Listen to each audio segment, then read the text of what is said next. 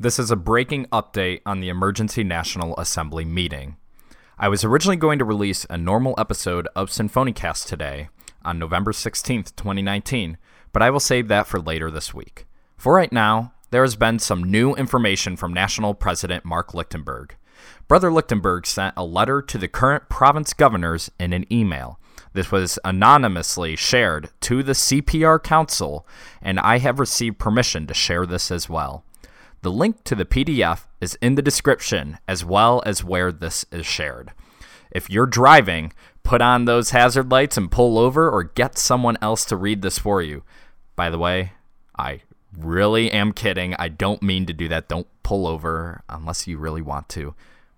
Either way, let's go ahead and break down this letter here. So, Brother Lichtenberg sent this to province governors only. It is advising the PGs to not attend this meeting. Brother Lichtenberg is arguing that the meeting is unlawful and against our national constitution and bylaws. He said that Lyrecrest will be closed that weekend for Thanksgiving and that anyone that goes to our national headquarters is trespassing. He also addresses freezing the fraternity's assets by arguing that since this is not a legitimate meeting, he is protecting the national fraternity's resources by not allowing them to be expended this way. He concludes that we must comply to all parts of the national constitution and bylaws. We cannot pick and choose as well as use the parts to our advantage. He thanks the province governors one last time for everything that they do. All right, let's go ahead and break this letter down.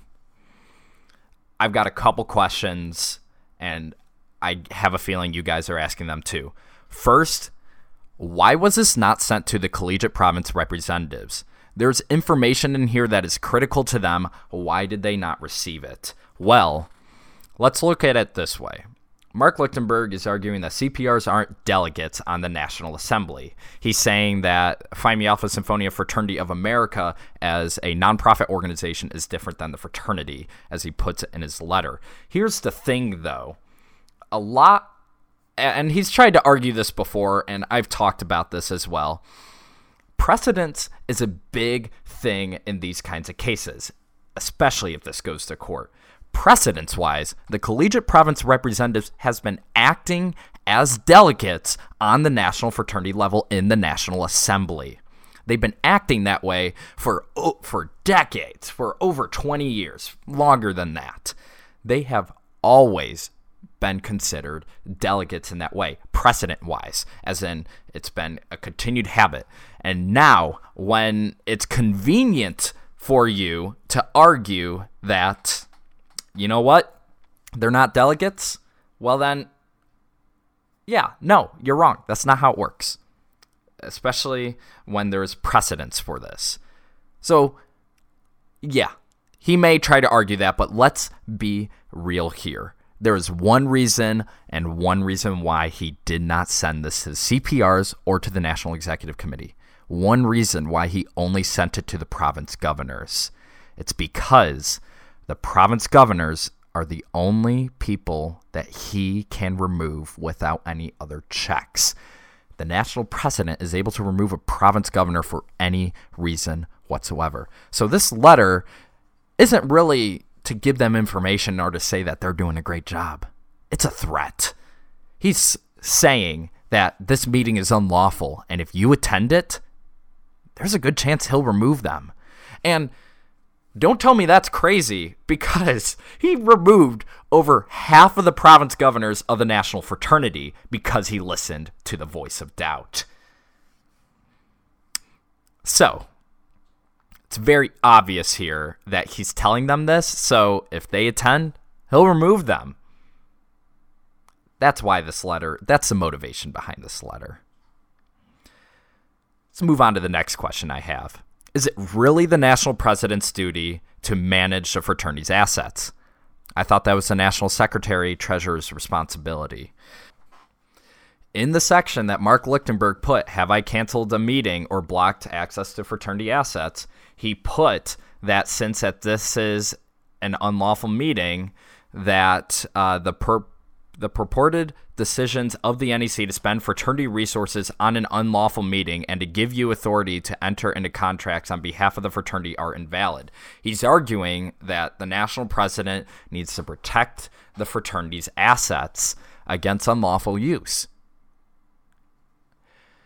He hasn't really proved yet that this is unlawful, though he, he's giving his personal opinion, but I don't really see anything backing that. So, yeah, he froze the fraternity assets as well as not letting the national secretary treasurer use to his knowledge and his ability to determine if this is a proper use of funds. That is what he's supposed to do. And then he would try he will try to argue that it's because this is what the national secretary treasurers want. He's going against a fraternity in this case. But is he really? And couldn't you make the same argument against yourself as well? Yeah, so he froze the fraternity assets. And once again, there's only one legitimate reason why he is at the end of the day. Not because this meeting is unlawful or because he is trying to do his best to protect the fraternity funds. It's because, simply put, he doesn't want the meeting to happen because then there's a good chance he's going to get removed from his position. So, that's why it's there. He it's intentional. He's just trying to make sure the meeting doesn't happen because then people have to pay out of pocket to go, and that becomes a barrier. That's why he froze the fraternity assets. None of this reasoning of it being unlawful. In the section that Mark Lichtenberg put, Have I canceled a meeting or blocked access to fraternity assets? He put that since that this is an unlawful meeting, that uh, the per- the purported decisions of the NEC to spend fraternity resources on an unlawful meeting and to give you authority to enter into contracts on behalf of the fraternity are invalid. He's arguing that the national president needs to protect the fraternity's assets against unlawful use. He hasn't really proved yet that this is unlawful, though he, he's giving his personal opinion, but I don't really see anything backing that.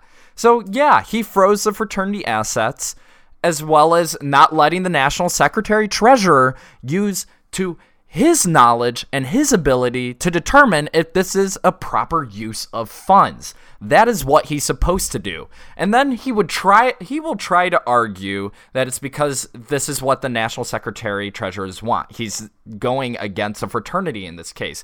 But is he really? And couldn't you make the same argument against yourself as well?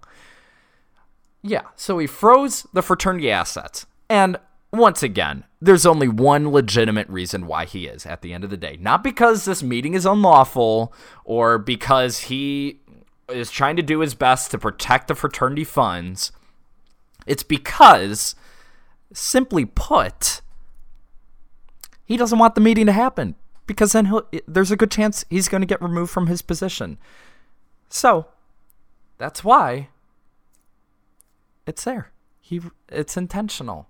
He's just trying to make sure the meeting doesn't happen because then people have to pay out of pocket to go, and that becomes a barrier. That's why he froze the fraternity assets. None of this reasoning of it being unlawful. Maybe in his head, but if he was really trying to protect fraternity funds, then wouldn't he do everything he can to make sure this doesn't go to court? Because at this rate, this is where it's going. It's gonna go to court. If he cared so much about the fraternity funds, he wouldn't let that happen by either stepping down or letting this meeting happen. Next part here, and this is big, and I'm just gonna read this f- verbatim from the letter. Since I received the letter on April 11th from Matt Koperniak, Dave Fiddler, and Jules Streety requesting that I consider resigning and threatening to remove me from office if I did not respond to their requests, I have been in consultation with the fraternity's standing parliamentarian and legal counsel in New York, both of whom have advised the fraternity since 2015. I have provided the NEC with their professional opinions in writing, and the other members of the NEC have either failed to respond or have chosen to ignore them from the context that he's given, he's been getting these professional opinions from our standing parliamentarian and legal counsel in New York. and he's shared a little bit of it over time, but I'm curious here. Can other brothers see these professional opinions? Can other brothers outside of the NEC see these legal justifications? You've provided some of it in the past, but it hasn't addressed the full picture, like by calling this meeting unlawful. You you grab somebody else as well. And lastly, for as far as a professional opinion on this emergency National Assembly meeting, no one has seen a proper legal opinion on it. From Mark Lichtenberg, anyway. We've seen what the NEC has been able to provide, but where's yours? And I've even asked Brother Joel Streety about this, and he said he hasn't received anything either. So I would love to see this professional opinion on why this meeting is unlawful, and I guarantee the NEC would love to see it as well. That's the big part. That's honestly one of the biggest parts of this letter to me is that right there. He claims to have these opinions, but legal opinions, excuse me, and I have yet to see them. I would love to see them. The fraternity would love to see them. Maybe if we actually saw them, we'd be a bit more on your side with this. But until I see them, I'm I'm keeping my current stance. Last part I want to talk about here in regards to this letter is can is this part right here. Once again in verbatim. As national president, my foremost duty is to uphold and enforce the governing documents and interpret them fairly, seeking counsel from professional authorities when necessary. We cannot follow only the provisions of the national constitution and bylaws that suit us, or with which we agree, but must strive to uphold all provisions of these documents in their entirety as the foundation upon which Sinfonia rests and operates. Do you guys see that? It's the pot calling the kettle black he's arguing that we must take the full national constitution and bylaws and not only the provisions that suit us. Well, guess what? This all began because you decided to pick and choose your parts of the bylaws. For example, there is a clear part in the national constitution and bylaws that the National Executive Committee can have a legitimate uh, NEC meeting and remove the national president. But you pulled out your get out of jail free card and argued that that can't happen because of New York state law.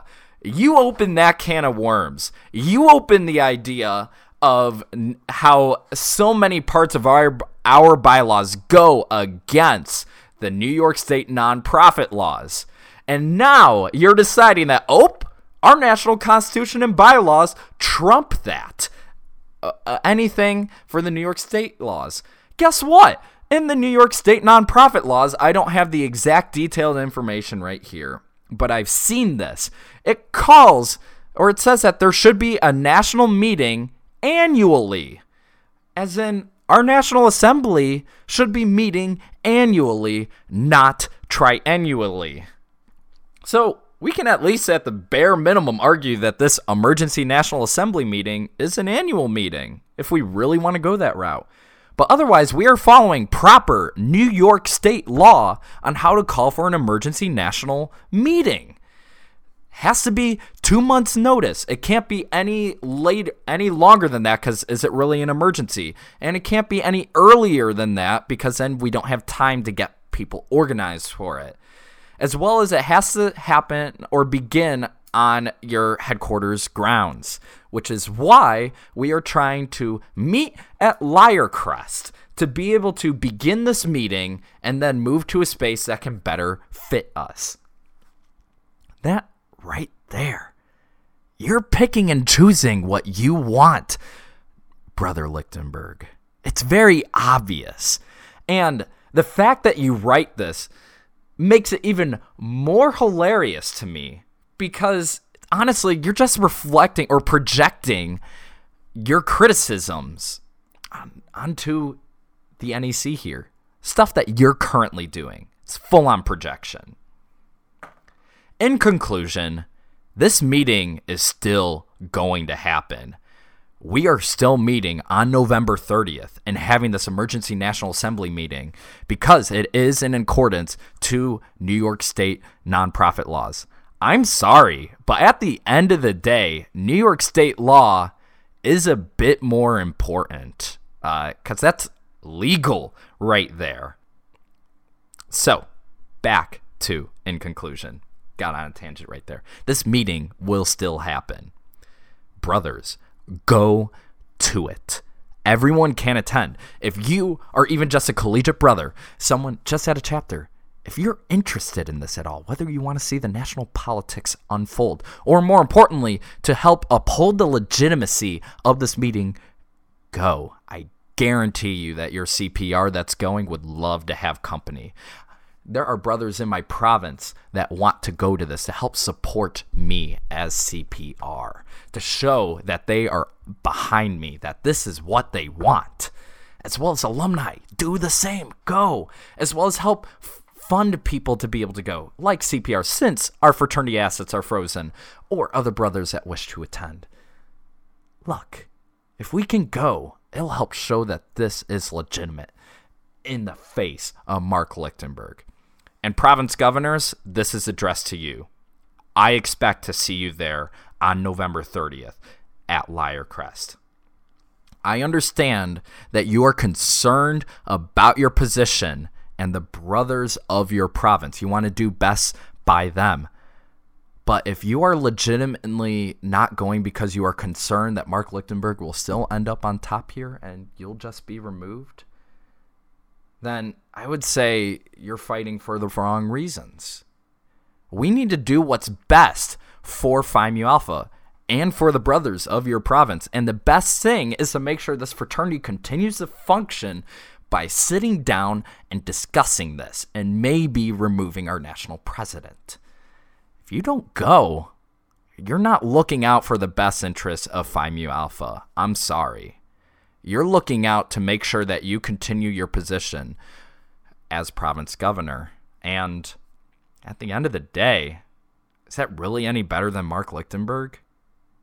Is that really any better than what he's done? Because I know for a fact that many of you have seen what he's doing and probably believe that this is wrong. I'm looking forward to seeing you guys at this emergency National Assembly meeting. So that concludes a special breaking update. I was recording my last or the episode that I wanted to release for this, but then I got this, and I think this is more important. Brothers need to know about this. This is ridiculous. This is getting out of control. Really, this isn't what Mu Alpha is about.